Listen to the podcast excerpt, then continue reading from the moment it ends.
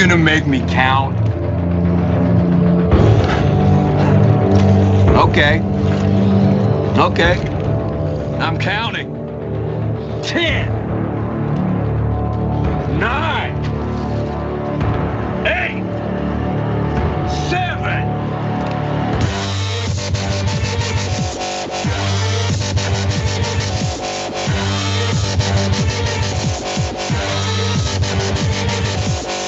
You're listening to the Survival Podcast for zombie nerds everywhere.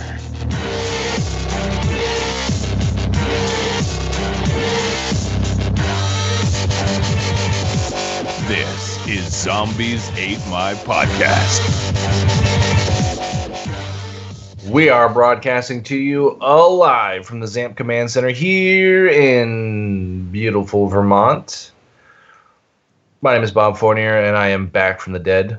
I'm sort of still dead. This uh, this uh, sickness is uh, just not going away. It's uh, it's here to stay. I just may Keep it with you in Vermont, man. I don't need it here in Maine. traveling to Maine. All right. Well, that voice is one and only the one and only busy zombie Lord Lou Page. How are you? Not too bad. How are you? Man, if I wasn't sick, I'd be fantastic. But speaking of sick and fantastic, it's Canada's own Ryan Murphy. Yeah, I'm here. I finished Oh, watching okay. all of The Walking Dead.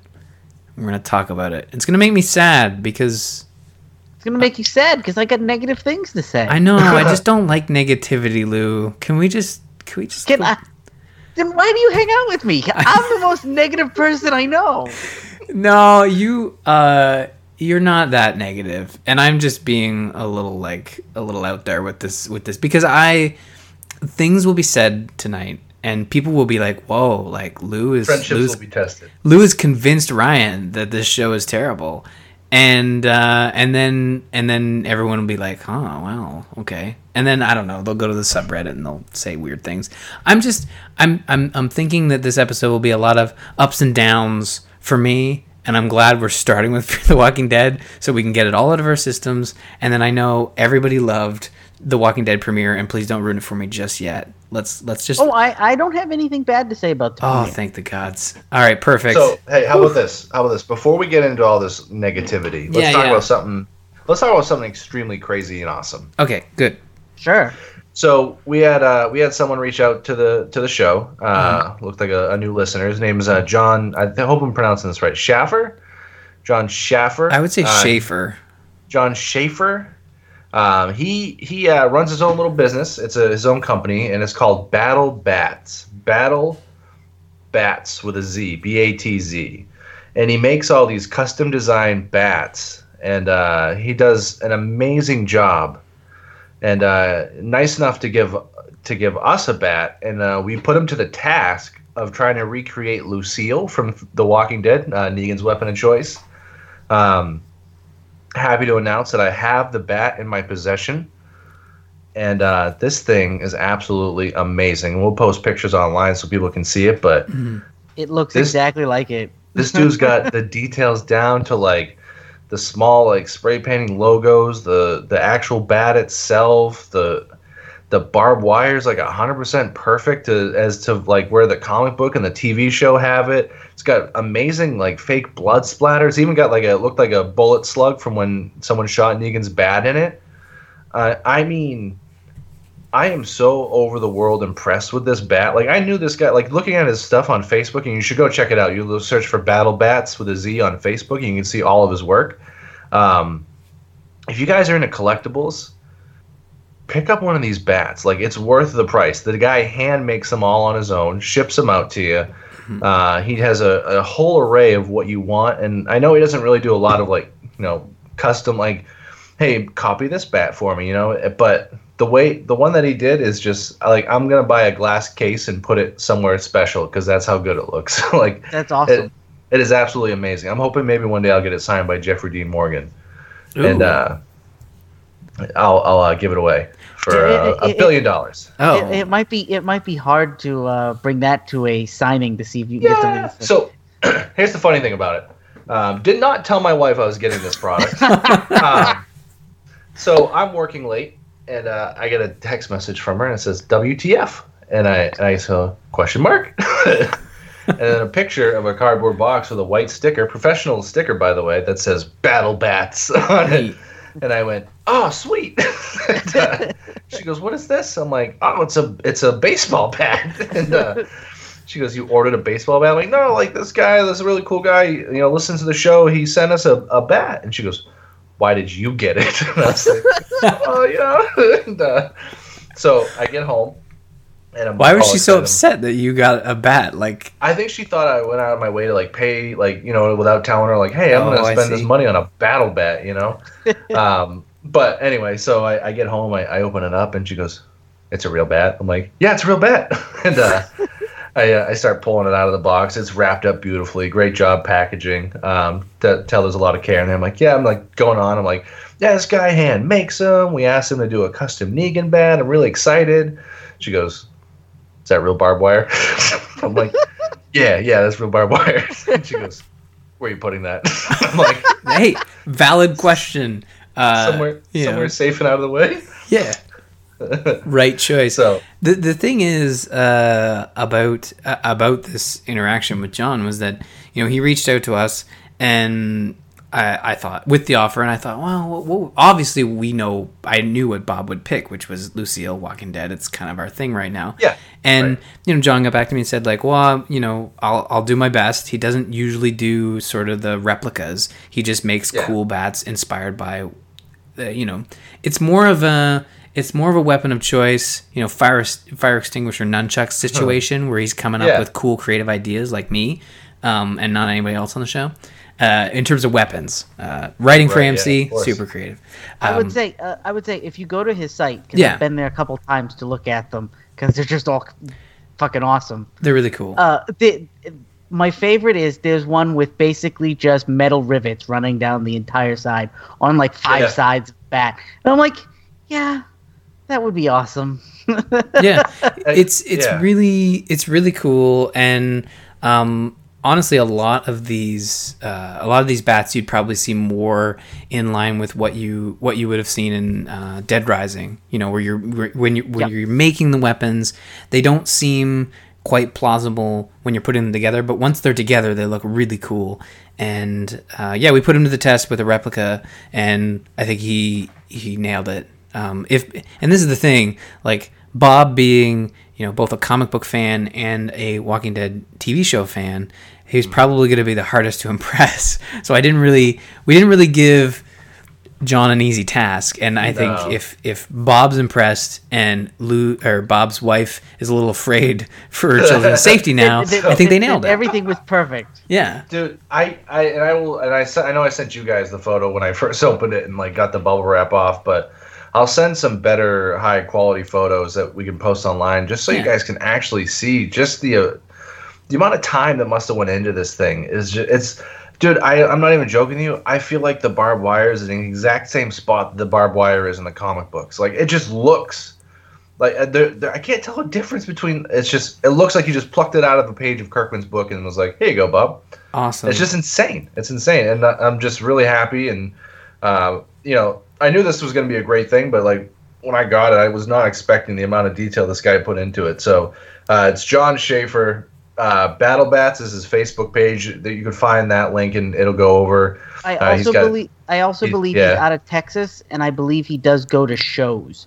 So I think you can buy his stuff uh, at conventions and stuff in uh, Texas. He has an Etsy Yeah. shop as well. Yep. He's got three. Uh, oh, actually, he's got quite a quite a few products up there.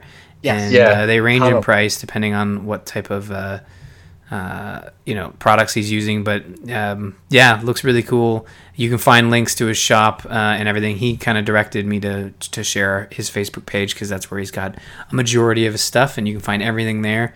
And um, yeah, I just think it's Thank- really yeah, awesome. Thank you again, John. That's a huge, huge thank you. Um, really do appreciate it, and uh, uh, definitely gonna, like I said, I'm gonna be displaying this one in a glass case somewhere really nice, and probably uh, far away from where my kids can reach it.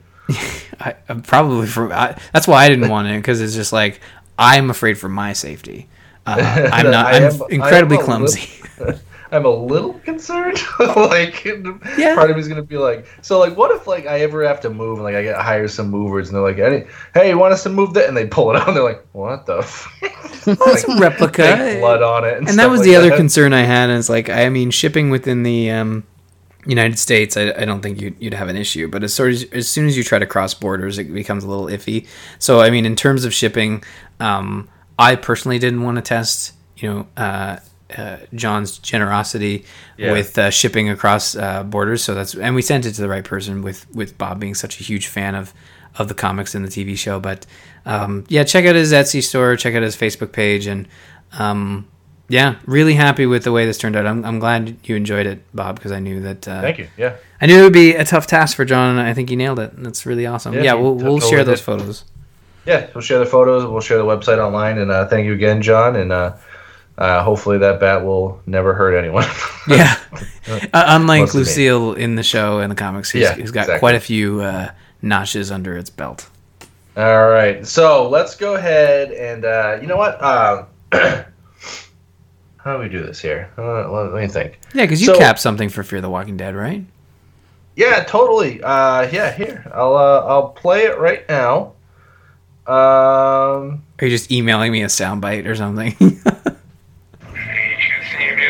no, I'm just kidding. That was the last season. I actually did not cap anything for Fear of the Walking Dead. just And, uh, uh, just make a. and you shouldn't have to. just make a water rushing sound. I was gonna I was gonna try and find like a toilet flushing. Oh, um, but so this is hurting me already. It would have worked on so many levels. It would have. I, I Um, think. I think that uh, I'll so- put it in post. We're gonna we're, we've decided with the announcement of the crossover for AMC, we are also doing our own crossover. Sure. yeah. We're gonna somehow talk about a finale of Fear the Walking Dead and a premiere of Walking Dead in the same episode. Just like sometime soon, some character is gonna cross over into another show. yeah. So, to get started, Hmm. we're just gonna let Lou take over for a little yeah, bit. I want Lou to And, go uh, first because I feel like We'll let let's let's talk about the finale of Fear the Walking Dead and maybe Lou, your culmination of the second half of the season.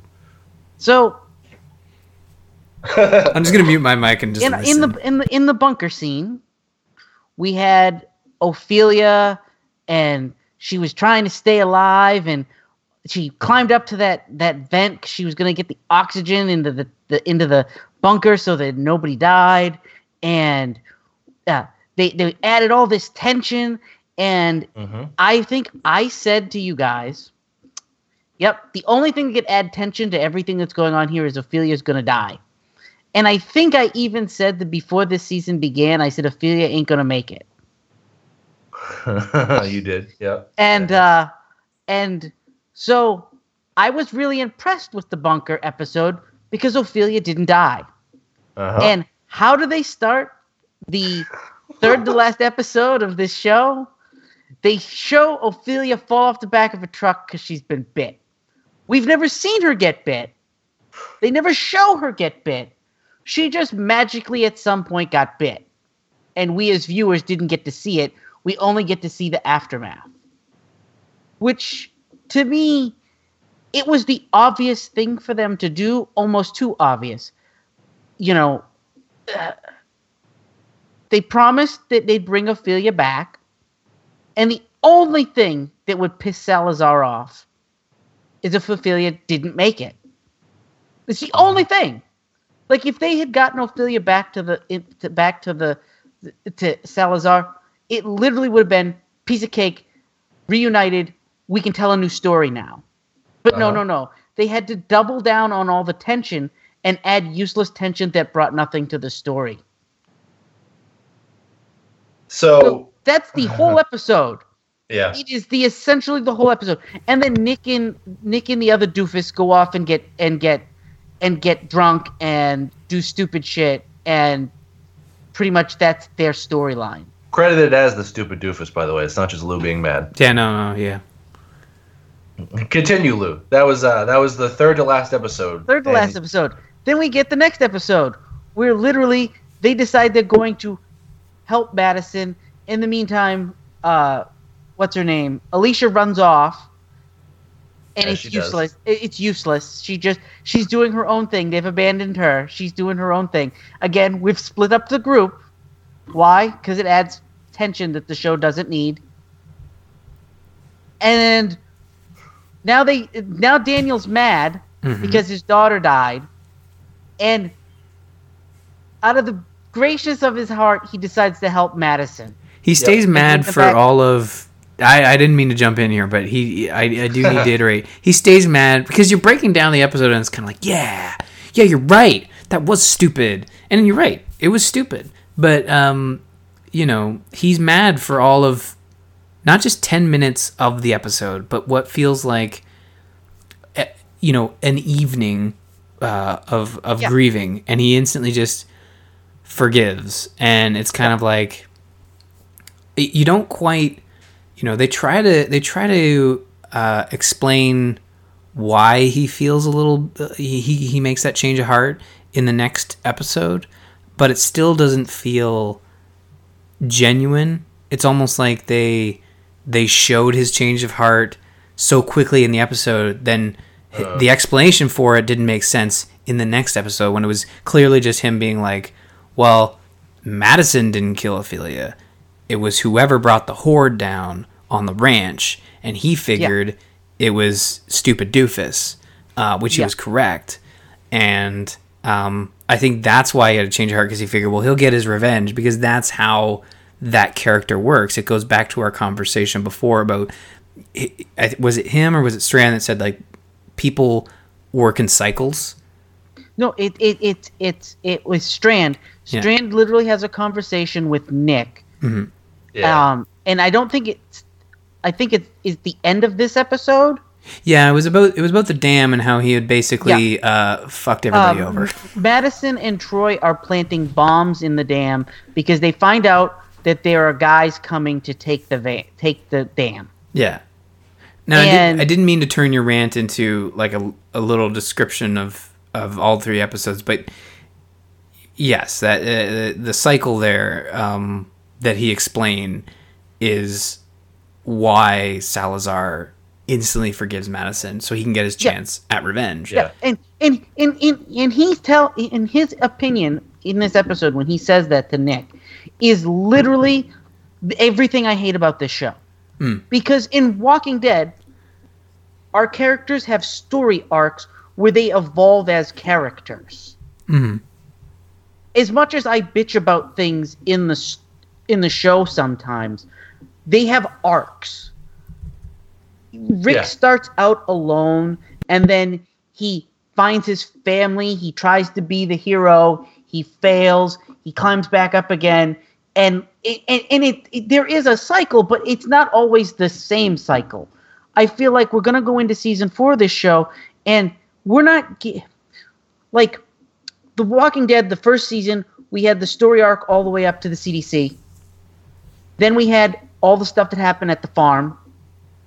Then we had the prison with the then we had the governor and like like these are story arcs that take a whole season. I feel like Fear the Walking Dead throws us in an interesting location and instead of sticking around for the whole season, Mm. they go, "Yep, we'll spend about 3 episodes at the ranch, maybe 4. Then we're going to send them to this town where people are negotiating for water and supplies, and it's like a trading town, which is something we have never seen in The Walking Dead. It is a extremely interesting location. The, the, think about what we've seen in walk in regular Walking Dead. We have never seen a town that they've come to that the town is like, yeah, you can barter and trade with our people here Mhm. and and and we have rules and laws. We have not had that, and we just got it. And what do they do? They spend an episode there, maybe two, Yeah. and then they move them to the dam, where they spend two episodes at the dam, and then they blow the thing up at the end of the se- episode. And so there's no more dam. I, I and I want to give you a breather here because honestly, um, the last episode, or maybe the, the episode before last that we recorded of Zamp, uh, Lou gave his prediction, and he said like just like just like the ranch, they're just going to implode the next location to create you know another location that they they can then implode and you know my argument was well that's what they do in the walking dead and this is a spin-off they can't really change that and it's like well no that's that's the issue is that they should they have an opportunity to do something different right. The whole When world they- is shit. When, when they pitched this show, Hmm. they pitched that it was going to be different. They were going to tell different stories, and they're not. They they they, they, they hint at Madison being a more interesting character. She was a, a, a guidance counselor for a high school. But then they hint, oh, maybe she has this dark past. Maybe she came from this place. Maybe she was a battered kid. Maybe she just and and and you go, yeah, that's fine. But what does that have to do with anything that's going on in the show anymore? It's got nothing to do with her past. They do they do this. Oh, I wanted to scream. They do the stupid flashback thing where it's her and it, it's like her dreaming about Nick coming with his girlfriend, and you know they're having dinner with people that are dead, and and I'm like, this does nothing for the show except to add about 20 minutes to an episode that I Oh, want the to be over. the Christmas stuff. And the thing is, as I was watching this, um, I think Lou and I connected on Slack and we're having a back and forth, and it was it, it was basically this. And I said, "Oh, we need to do this in the show because it, it's it's gold." Because that final episode was structured in a way to literally just upset Lou. I think that's what th- that's was the point. And- okay, and the thing that kills me more than anything is is Alicia and and this doctor guy. Mhm, John Proctor, whatever his name is. Yeah, they meet the, this biker guy who's like the head of this biker gang that's coming for the, the for the for the for the the Oh, she jumps around. dam. She has like a bunch of people that she meets, and, and they just, all end up dead. and, and- but randomly they just like Yeah. randomly find each other, and it's like, oh wait, now she's with the doctor, and that doctor. It's almost like they said we need to introduce the bad guy. We need to, we need to introduce our Negan, um, which w- you've been hearing about all season, like the proctors, the proctors, the proctors. Who are the proctors? Who is John? You're not going to see John. No one sees John. And then pff, guess what? We get to see John at the last episode. Um, the reason no one sees John is because he's uh, A cripple in a wheelchair. yeah, exactly. He has a um, um, I think it was like a tumor on his spine. Yeah. Yeah, and I just I watched the episode and I was just smiling at your ear. It's like it was just like there's so many tropes happening right now. And and the thing too is is the one thing you don't want in surgery is the doctor to be tense before he cuts into you. Yeah. And what does Do- Pro- Proctor John tell the doctor? If you don't get this tumor out of me, these guys have authorization, or if I die on the table, you all die here. Yeah, which is like was perfect. Um, and the thing is, like for Alicia, who we know as a character does well under fire. You know, they've established that this season that she's become a strengthened, hardened survivor, and I think that was the point of that conversation. Is like that, like not the fact that he's scaring the doctor, but the fact that he was trying to intimidate Alicia, and she she fed on that, and then she actually was the savior of the surgery by keeping a man calm who refused to get a sedative, you know, while I- having and I- open and- you know back surgery. And I don't want to say that I don't find Proctor John interesting. I think he's one of the more interesting characters that we've had this season. I mean, if you're gonna do a But- Negan, and like I even he's pretty and I good. love the and I love the actor that's playing him. Mhm. Um, he's been in a lot of stuff as a bit part bad guy, and he's fabulous. yeah, But his character is so one dimensional. Like they want the dam. Why do they want the dam? So they can have the power. Great. He's another one of these guys. Great. We're gonna have another guy that wants to be a dictator. Fantastic. we haven't got And- that in this show though, have we? Yes.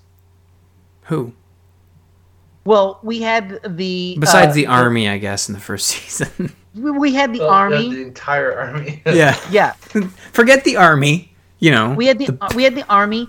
The, the the then we had the um the farm that they ended Yeah. up in Mexico. That was sort of Oh, uh, yeah. like that until the guy died, and then it turned to chaos.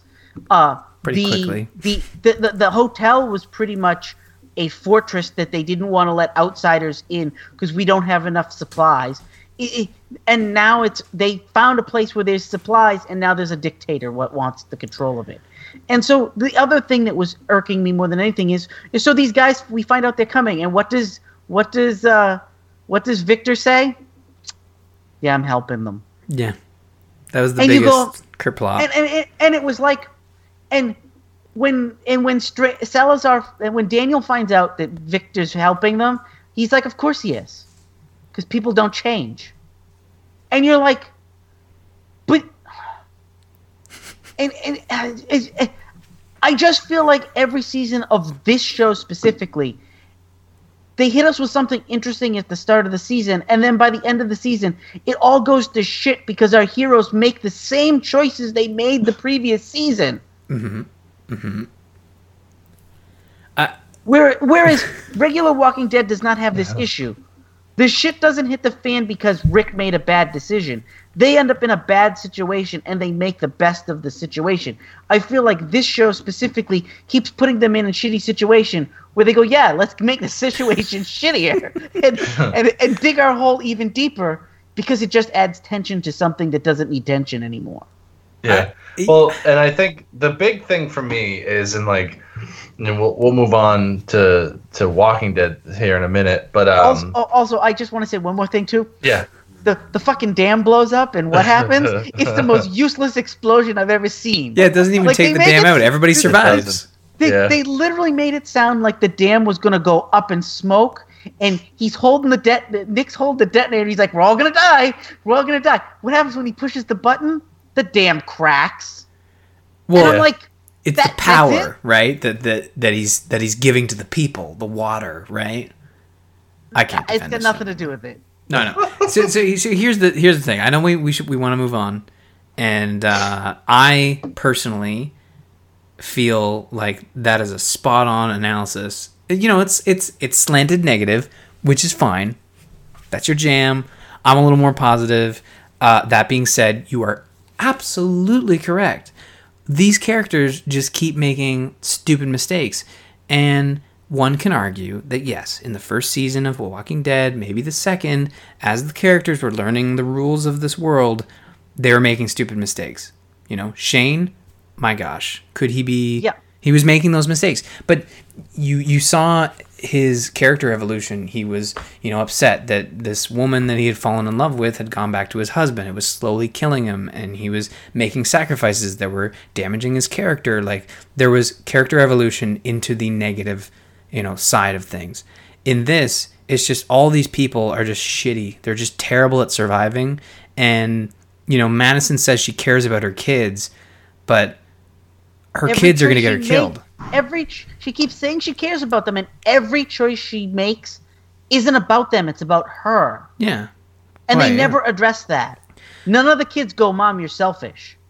Well, Nick tries to by saying, "Are you going to kill me?" Like when you need to. Like it's the, thing is they never go far enough with the questions. Like if they're going to create these characters that make shitty decisions, they need other characters to call them on those. Like it feels like they're they're turning these characters into, you know, the bad guys. Um, but there's just always someone shittier. That's how The Walking Dead works, you know. Like when you have the Proctors, and and then here's the thing with the Proctors, and and this uh, Proctor John. I actually think he's really interesting. I agree. The actor is fantastic. I may have seen him in other things, but I, I don't remember it. I know he's from Deadwood.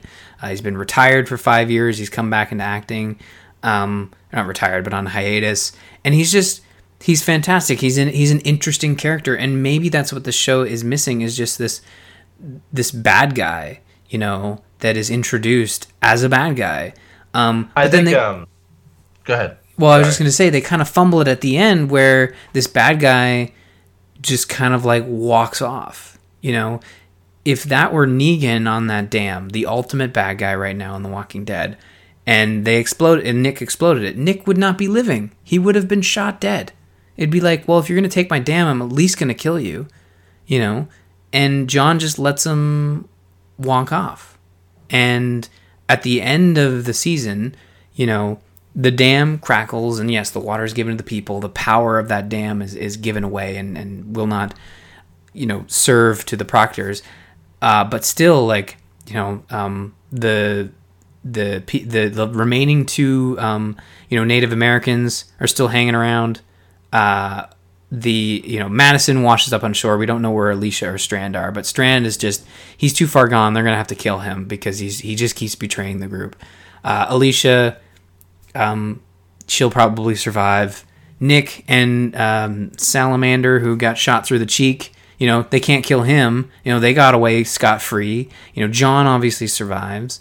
Like, all the main characters that needed to survive, the only thing that really truly died at the end of the season was the need to shoot at a dam. You know, they've they've killed the dam and they're moving on to something else. There it was Texas or something. You know, that's where they're that's where the Proctors are going. I don't know where, where that's where they're going, but they're definitely not going to stay where they are. My thing with this before we move on is just I think what Lou mentioned a hundred times that I think he's absolutely right on was the unnecessary drama, the unnecessary tension, the unnecessaries. It's just the show was good. The first half of the season was good because things just didn't seem like they had to unnecessarily happen in this second half of this whole season. Just seemed like it was getting a little more forced, a little more forced, and a little more forced. Mm-hmm. And that's where I kind of started uh, falling a little bit off of it. I mean, I wouldn't say I, I hated it as much as Lou. I thought the finale was definitely a big letdown.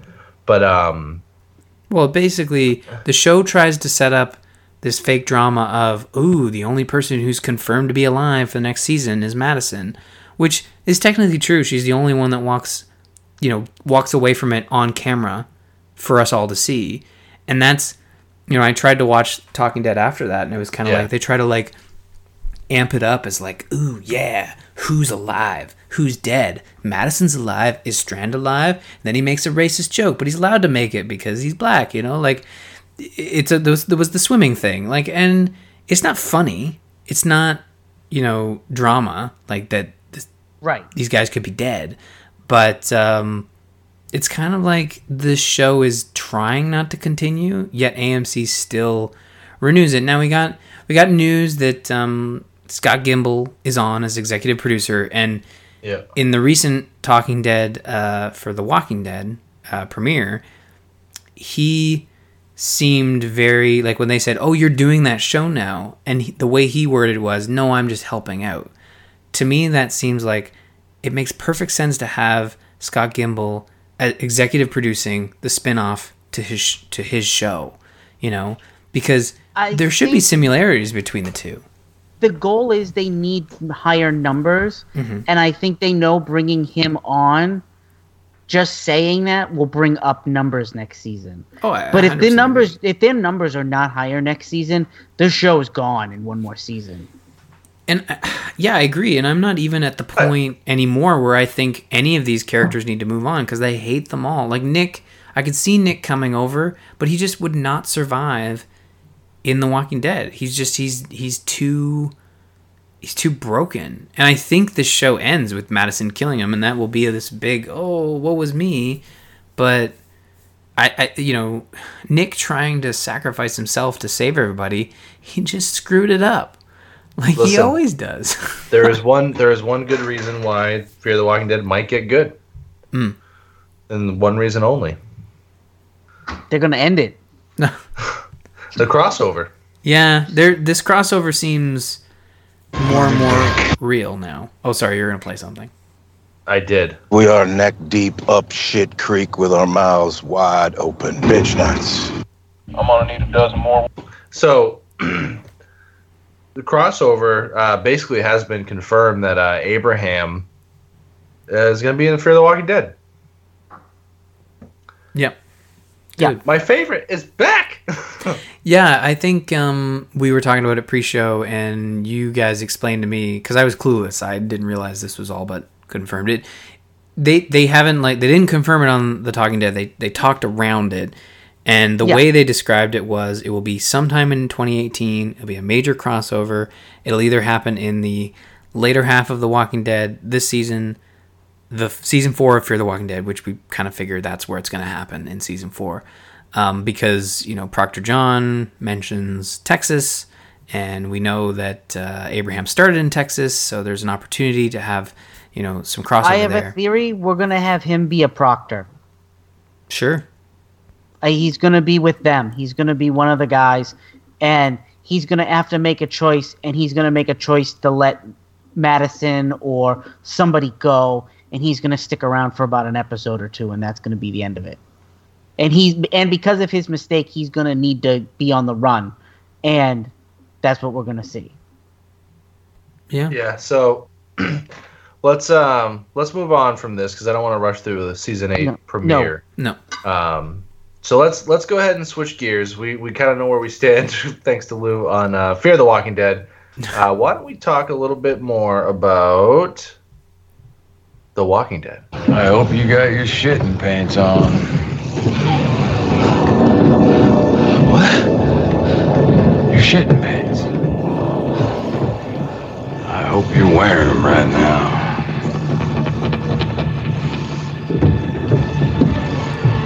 Cause you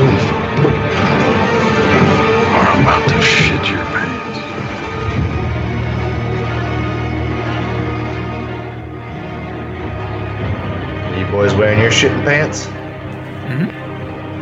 Good, because you're about to shit. um, you know that's why I could never be Negan because like the way he says things with such confidence, I'd be like, "Looks like we're going to PP Pants City." like, um, maybe that's not what I wanted to say. Um, episode 100, season 8, episode 1.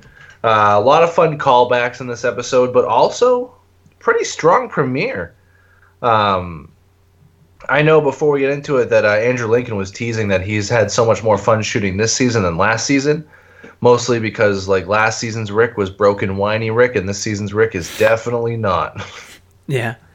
Although we. no, that's literally what he said. Yeah, no, I- was I- like, Yeah. It's crazy. Uh, just a complete turnaround. And uh, th- so far for for this, like I was, we, I think we were all skeptical about kind of Walking Dead, maybe jumping the shark a little bit with the trailer and the Dropkick Murphys theme playing in the background. I think we were all a little skeptical, right? Yeah. Um, Yeah. Overall, thought it was a pretty strong premiere. I thought think it was a very good episode. I can't complain. Um, I think my favorite aspect of this is we start out with our heroes ahead of the game. Mhm. They don't. We don't feel like they're losing. Yeah, yeah, and you know, it, it's good to see, you know, Rick and the group kind of like and like the all all the kingdom and the hilltop all just working together. Um, I love I love this episode's jump forward and backward into time. I thought that was really really well done, and that's something that's hard to do in TV shows now to pull that off right. But um, the future the dreamy Rick, the current Rick, like the probably like the immediate future Rick, the past Rick plan. You know, like they they just time jumped it so well in this episode. Uh, Ryan, what do you think? Is it was it timed all right for you, or was it too much Um, jumping? I mean, um, I loved every present moment in the show. The um, future Rick, which was the fever, not the fever dream, but the dream was um, was interesting. The daydream, I liked that because it was kind of like Rick. It's what we would all think about in his situation of like, finally, this is going to be over, and this is there can be nothing worse than this madman with a bat, you know. And I can Yeah. I can think about the possible future. What weirded me out in this episode, and I feel like which was a lot of like in the reviews, a lot of the problems with it. It's not as big an issue for me because you know, as some a fan of the show, I look at the whole season and I don't really grade individual episodes unless they're like incredibly terrible.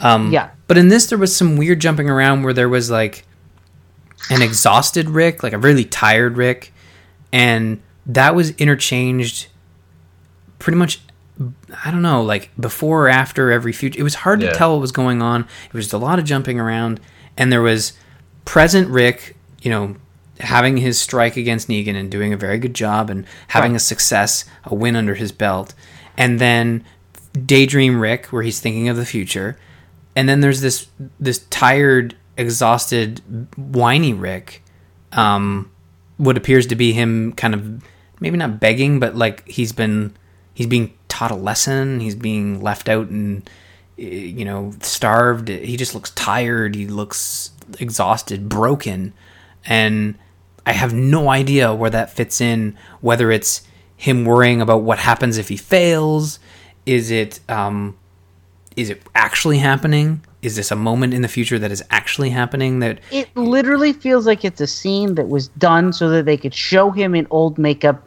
and score some news. That's it. So Well, no, no, I'm not don't even talking about that. I'm talking about like I, that. Yeah, yeah, like that was like a trailer bait, and they just wanted to put Rick, old man Rick, and they even had fun with it in the Talking Dead, where they, as a prize, they gave away his robe. Um, but what I'm talking about is just these little interchanges of him with the exhausted, broken eyes of, uh, you know, all red around. he he's appears over, to be. He's over. He's over a gravesite. Um, I believe, right? Well, Yes. there are He's scenes of him uh, over. It was like the scenes where it shows like the stained glass window type thing, and I just don't think we've seen. I think before. he's. I think he's over a gravesite. I think that's future. I think someone. yeah, someone's gonna die this season. Oh, you're saying Yeah, that's someone- actual future, I think that's actual future. And I gotta tell you, and this is the um, problem right here: is that there's like daydream future, and there's actual future. And So there's, this whole thing about daydream future, though, it could be a daydream, but there. I know, I know. um, There's So there's a comic- time jump, and comic yeah, book yeah. spoilers here. Um, you know, at one point during this exchange, uh, Legan, Legan, Legan, yeah, in an alternate Uh, timeline. it's Negan's brother. Uh, no, I'm just kidding. Uh, Negan at one point breaks uh, Rick's leg, Mhm. uh, forcing Rick to to walk around in a cane in the comic books. Um, so like the fact that old man Rick has a cane, I'm kind of like, oh wait, is this like actual future? You know what I mean? Or Yeah. is this or is this just daydream like Rick sees like because if you're having a daydream about the future, why would you why would you put yourself in a cane? I never You know thought what I about that. Why would you? like like if you're like oh i can't wait for me to be older and everyone else to be the same age and uh, i'll have a cane like i don't know it just seems weird to me but anyway um you know the the zombie apocalypse it'll do it to you but i i think that rick at the end when he he says the same prayer that that kid said um didn't he Hmm. so a couple couple cool things. Uh, so this was episode 100, and I don't know if you guys know all like the little flashbacks to previous episodes. Uh, I'll I'll name you a few that I know, and then I'll name you a few that I I saw online. Uh, one, the uh, the Walker, the girl that Rick, the original like little kid zombie in the first episode, she actually appeared in the background of this episode. Did you guys know that? No. Yeah, so she actually appeared behind Carl and Rick at the gas station. It was actually the same actress. Um, obviously grown up a little bit more, but wearing like the same outfit as before. Um, there was another one where the there was Carl had this orange backpack, and if you guys remember, I think it was like season three, where they were going to uh, find Morgan. They drove past a hitchhiker who was wearing an orange backpack, and he kept trying to catch up to them. And at the end of the episode, it was uh, Carl, Michonne, and I think Rick. They drove past the the like a bloody streak with an orange backpack at the end of it, and Carl went out to get it, and that's the backpack that he has in that episode. oh, Um, yeah, a couple of them that I found online was uh, the electrocuted walker that Rick lets uh, go on that guy. which I thought was uh, you know I mean like the thing is they in season uh, six when they you know kill all those people in that watchtower we're really not sure like how mad we should be at the saviors so that seemed a little like ooh that was a little much but then after season seven it's like we hate basically everybody who sides Yeah. themselves with the saviors so our hero you know feeding someone Yeah. alive to a zombie is kind of like about it. yeah we, it didn't phase me and I, it really should have when you think about it but I yeah, and I'll get into that in a second. But that was actually one of the first walkers, uh, one of the first people to play a walker Oh. um, in the first episode. So that was pretty cool. And I guess uh, there was an homage to uh, Jon Bernthal there, Shane. oh when uh yeah when uh negan says uh let me ask you something rick um which is basically what shane said over and over and over again let me ask you something to rick like he just kept going let me ask you something rick i guess uh uh what's his face nicotero said yeah it was a tribute to uh, jon bernthal so that was pretty interesting um so yeah let's talk a little bit about them killing people because there's a lot of it. Yeah, there's a lot of. And- remember last season? Well, this season the tables have turned, and they they do some quick cuts, and some are pretty um, are made to be funny, which is uh, I don't know. I don't know if What we do you should think be. about uh? What do you think about Morgan killing people again, though? it's just sad. I'm okay with it because I think he understands that he, as much as he doesn't want to do it, it's the only way they walk out of this alive. Because the, the, Yeah. all of Well, last season, that, all of last season, he tried to make the past that we don't kill people, we don't kill people, we don't kill people. And I think at this point he has seen Negan and realized you don't convince him not to kill people. Yeah. It doesn't well, work. Yeah. Yeah, no, I, and I get that, and I, I do. It just it was just such a quick turnaround. There's a lot of human on human violence. I knew it was going to happen this episode. Mhm. Um, the, I think the funniest post I saw on Reddit was uh, the governor is worse than Negan because the governor killed hundreds of people directly and indirectly, tortured Andrea, probably others, sexually assaulted Maggie, gunned down his own men, decapitated a helpless old man. What did Negan do? He made Rick's kids spaghetti. um, Well- but uh, no, it, it was just kind of something that uh, made me laugh. But It is um, funny, and and the thing is, like, the thing that makes Negan so bad is and is illustrated in Rick's big hoorah speech is that uh, you know we don't tolerate people who take from this world with you know and and kind of hold it over people's heads and Yeah. and Negan Negan is the embodiment of that you know he just he even he even holds over Rick's head that he has a bigger penis like he just he doesn't know where to stop you know That was the funniest line.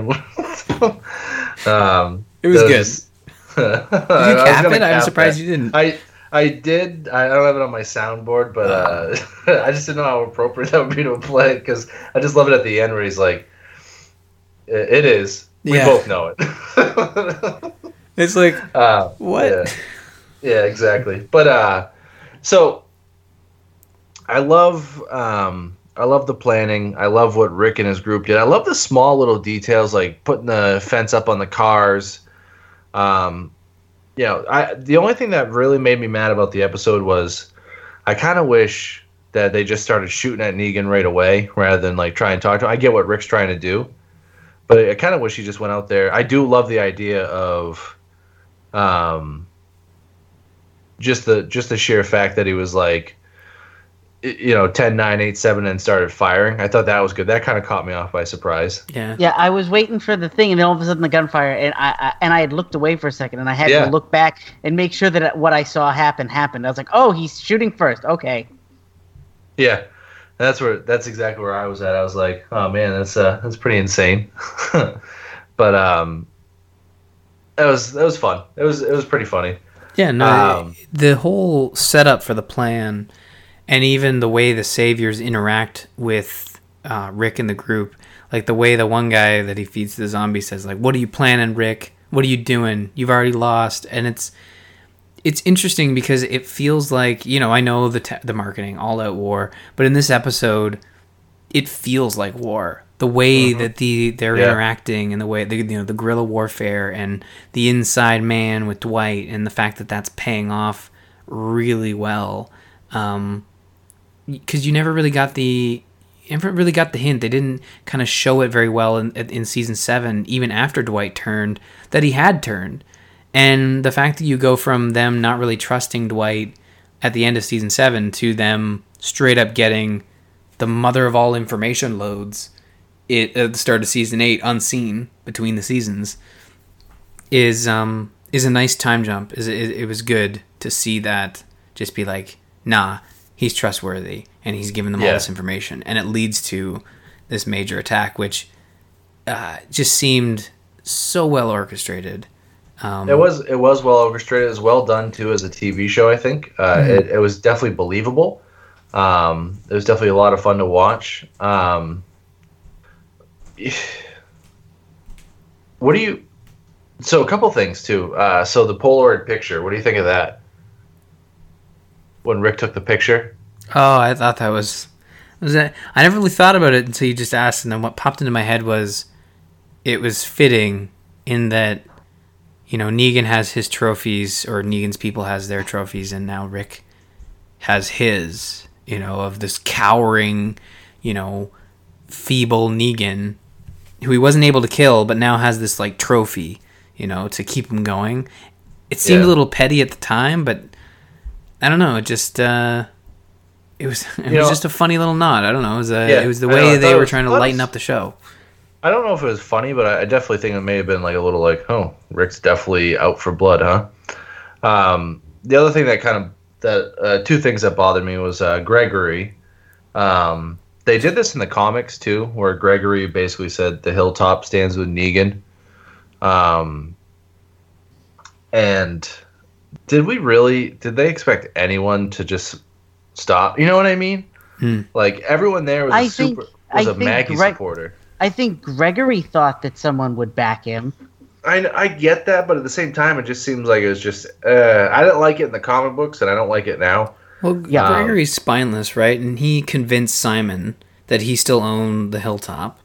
And Simon was, you know, stuck his neck out there and said like Gregory's going to get people to show weakness in in the group, but Gregory wasn't going to go in, you know, bragging to Simon that like, oh yeah, there's actually this other, you know, woman Maggie who actually is a real leader, and I'm terrible and no one likes me. Yeah. Um, he's it's just not his character. What really bothered me is, uh, and goes back to Lou's point about Fear of the Walking Dead, is that um, not to skip to the end of the episode, but with um, Father Gabriel, uh, him just being like, "I'm a really good person." Because I have this white collar and I'm a man of God, so I have to save everybody. Even though clearly, like five minutes ago, he just threw us all under the bus or tried to, and that backfires immediately. And it's like, like I want Gabriel to trust people, but like, man, not everybody's redeemable, especially the person who literally five minutes ago, like he didn't hit his head that hard on the way down the stairs. He's not going to change.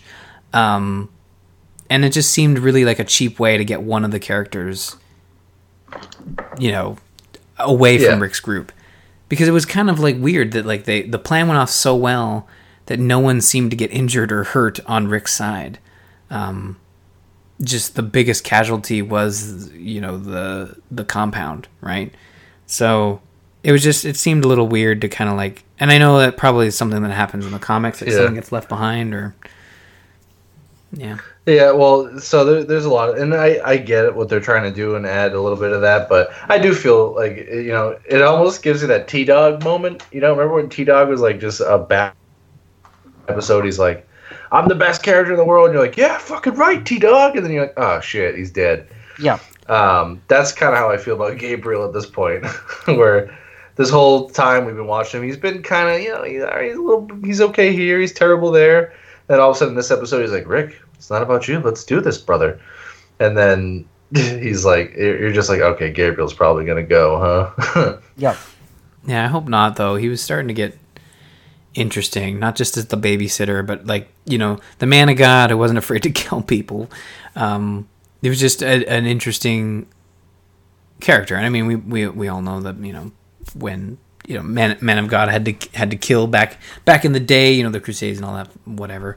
But uh, it's interesting to see it come full circle uh, in the apocalypse of someone like you know you have to do uh, you have to do what you have to do. But um, yeah, no, I uh, I just thought that was a little weird. But I thought the attack was uh, almost like Negan had underestimated them, even though that he had just like been attacked uh, in Alexandria, like almost too cocky, coming out with all of his uh, his. And, and you kind of saw some dissension in the rank with um yeah, guy. that was crazy, huh? yeah, the, the guy, um, I can't remember his name, but it was the guy who always went to the kingdom, who was a little more pragmatic and, and just understanding and like, oh, well, you know, you screwed up, so now I have to kill you, and I didn't really want to. And he almost kind of seemed like, nah, maybe we should, you know, can we have a pause here? Like, Negan's not going to be happy with that comment. Yeah, you you see him look at him like, are you kidding Yeah. me right now? Um, so overall, the episode itself, I think, was just a strong performance and definitely led you to. It did a great job of ramping up All Out War, and then did an even better job of ramping up All Out War. You know, like I'm excited for this season now. I'm totally pumped on it. Yeah, me too. Um, my my favorite aspect was it, it, it did this thing where I was worried that we were going to start out depressed like we did last season, and we didn't. It started really high, lots of energy, lots of um, lots of uh, like we're gonna win this, we're gonna win this, we're gonna win this, and you knew since the season was called All Out War, they weren't gonna win in one episode. no. and you could see they had everything lined up, and you needed we as a as a as as watchers knew it was going to fall apart, and they did such a good job of even when it did fall apart, our heroes still were heroes. They hmm. didn't. It did. They did.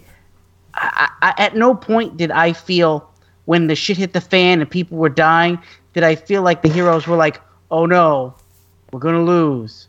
Yeah. It was like, "Well, we lost this battle, but we're gonna win another one."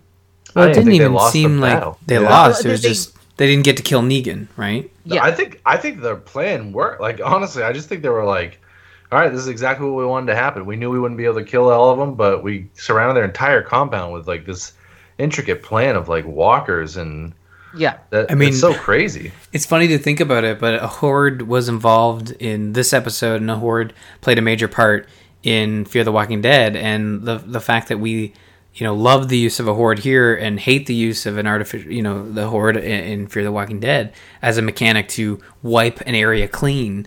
Um, it, it's just kind of telling of the way you use it and the story you set up is the most important part. It's not about whether someone led a horde there or not. Like both were very similar, but this was, you know, to foil a bad guy, and you know, it's using your surroundings to your advantage. Um, and I and I thought it was really well done, and yeah, like there's some there's some weirdness to this episode in that yes, it is a first part of a many part season, um, especially for the all out war, you know, stretch. And Yep. there was some specific loose ends in this episode that felt weird because of the way they kept jumping around, you know, but it, it, the way it jumps around makes sense in that Rick is, you know, saying like, "Hey, tomorrow when we fight, we've already it doesn't matter, we've already won." Him Yeah. saying that after they had won was kind of an you know a very bold way to to structure the episode because it it could be a little confusing at times, but to me the biggest flaw with this is just you know the mercy Rick, like him asking for mercy, whatever that is. Um, it, it just feels Well- like a a weird companion to what was happening in this episode. Almost like we can't have it to be too positive. We can't have it to be too kick assy. We need like we need some broken Rick in there. We need to prove that Andrew Lincoln still knows how to like appear to be broken just in case. Just to keep just to keep the tear factory going, just in case we need it if if Negan gets the upper hand. I just felt like it was a little weird. I know we'll get the payoff for that eventually because it like you said, it feels like it's a it's a it's a future thing that's actually happening. Um, but it just felt out of place in the in this standalone episode. So You'll explain something to me at the end of the No, no, no, episode, no, comic books, I- whatever. Honestly, no, no, nothing comic wise. I just think that broken Rick that you're seeing, I honestly think someone is in that grave that he just buried from All Out War. And the thing is, is I swear to God, the the kid that Carl met at the gas station, who I think is another kid in the comic books who plays a little bit of a role um, by a different name, but uh, he says something and then quotes it from the the Cabal or something like that. Mhm. Um, I swear to God, it's the same quote that Rick said at the end of the episode. I, I'm not. I feel like it's 100. percent I feel like it was the same exact quote about mercy. Um, but uh, anyway, we don't we don't have to research that now. But I See- still think that Rick just buried someone, and that's what he's so upset about. Yeah, I mean, I, I I could see that. I mean, like him being so upset, I wonder like it, it would either have to be Michonne, Carl, or Judith. And I mean, we know Judith uh, isn't a character that that makes it out of the comics very long. So, do they? Well, Judith was gone when Lori was gone in the comics, so I mean, they, the reason I, I hope they didn't just keep her around for her to just.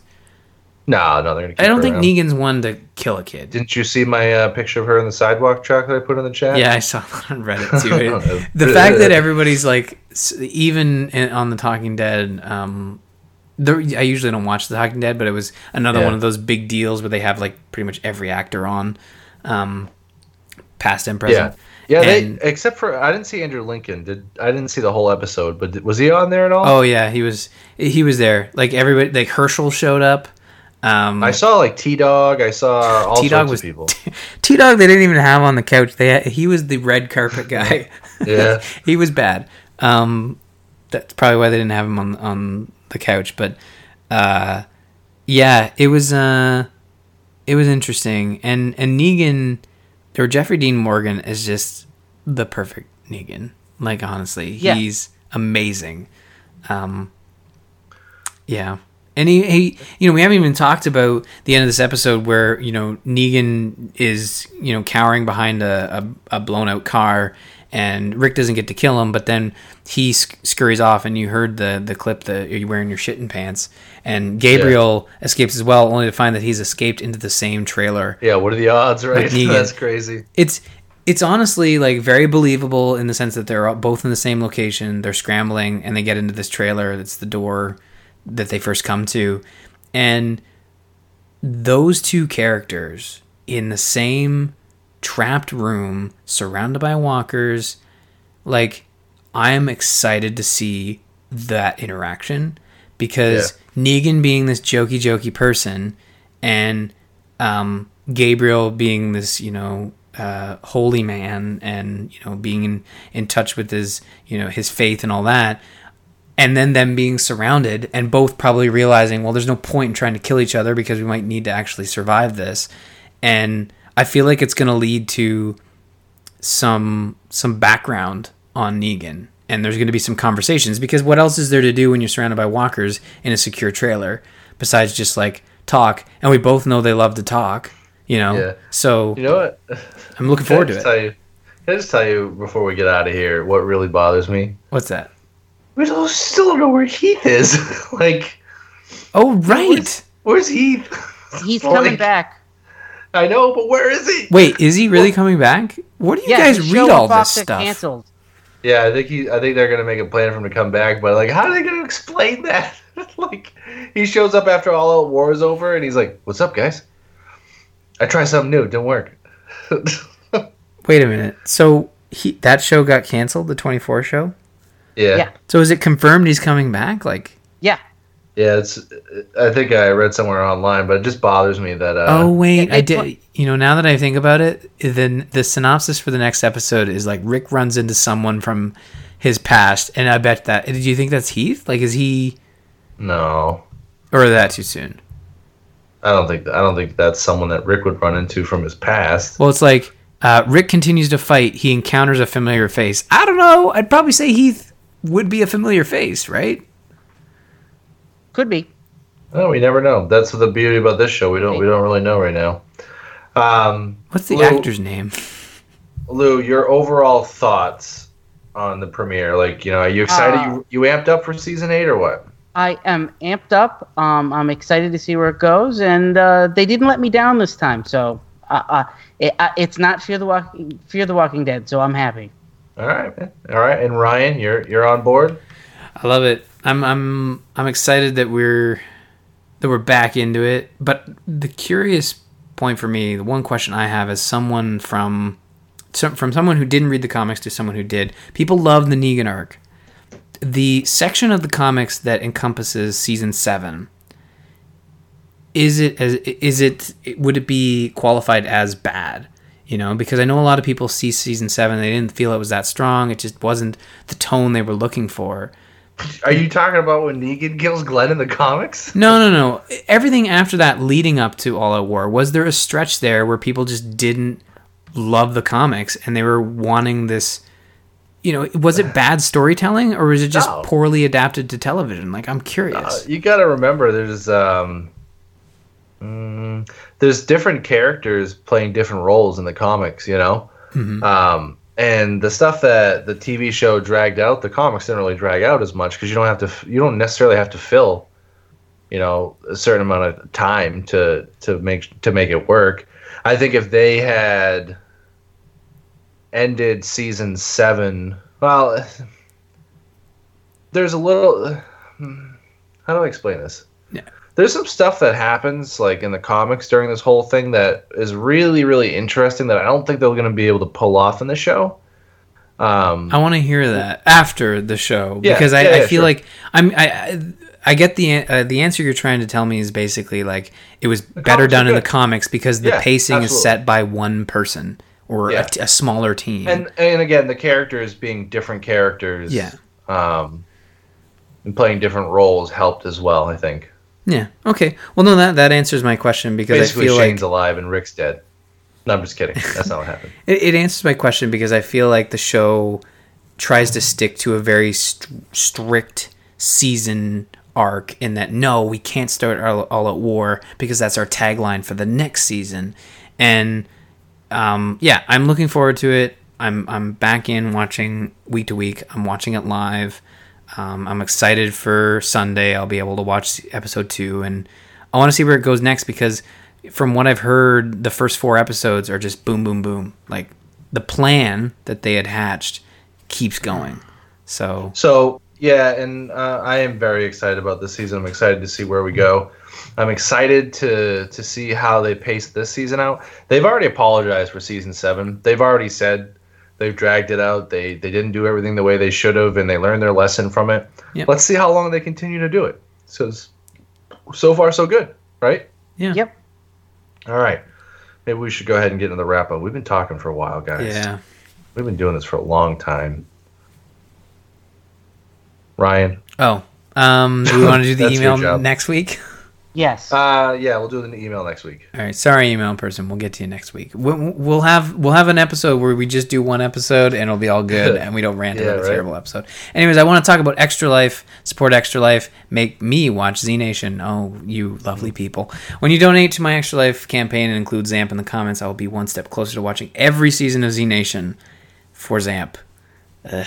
Whether you're a fan of or not of Z Nation, it tends to pop up on the podcast often, so I'll do it, but only in support of charity. So go to zombies8mypodcast.com slash extra life. And I have a little incentive for everybody. If making me watch Z Nation isn't enough, every person who donates in the name of Zamp will have their name entered into a signed, uh, to win a signed copy of the Walking Dead official cookbook. Um, you may remember last week when Lauren was on, we didn't even talk about the fact that Lauren is going to make Bob eat bugs. How did we go a whole episode without mentioning that, Lou? I was really hoping no one would ever remember that. oh no. Uh, I, I told him before the show. Uh, I have to. I have to. We have to talk about it and then get you that address. And you did lose a bet. I did, yeah. but anyways, uh, d- make your donation before November seventeenth to be entered into the draw, and Lauren will send you that signed copy if you win. So, um, our extra life stream proper will be on the eleventh, but you can donate uh, between now and the seventeenth to be eligible. So, uh, and yeah, we'll uh, we'll keep the tally for the Z Nation uh, until the end of the year, which is basically when donations are cut off. So uh, every hundred dollars gets you a new season of Z Nation, and uh, both Bob and Lou promised they would watch it with me, and uh, you heard it here first. what? I'm just I said if you got enough donations, I'd at least watch a few episodes with you. no, I would never What? drag you guys. There's nothing in the uh, maybe some stretch goals. We'll make them do it. How's that sound? What? Anyways, go to Uh, zombies8mypodcast.com slash extra life for more details on that. You can support us on Patreon at patreon.com slash zombies8mypodcast. Go to our website. Uh, you can email us, info at zombies8mypodcast.com. I promise when we're not talking a lot about TV shows, we'll read your email. Follow us on Twitter, I like us on. Facebook. Uh, if you want to follow individual hosts, you can find myself at R. Murphy, Lou at Busy Zombie Lord, and Bob at Bobbert F. And finally, a quick shout out to Joel Duggan for the artwork. You can find more of his stuff at joelduggan at dat.com. Uh, dot com. Thank you, Ryan Murphy. Lou Page. Any last Neganisms? Uh, I hope you're wearing your. Oh, sh- uh, damn it! What is it he says? Your shitty pants. Your shitty pants. let's just let's just face it, Lou. Mine's bigger than yours, and we both know it. Uh,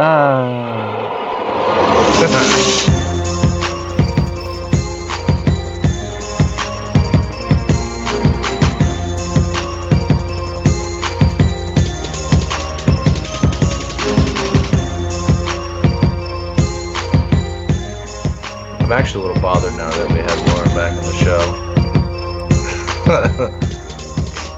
No, they you would have never you would have never remembered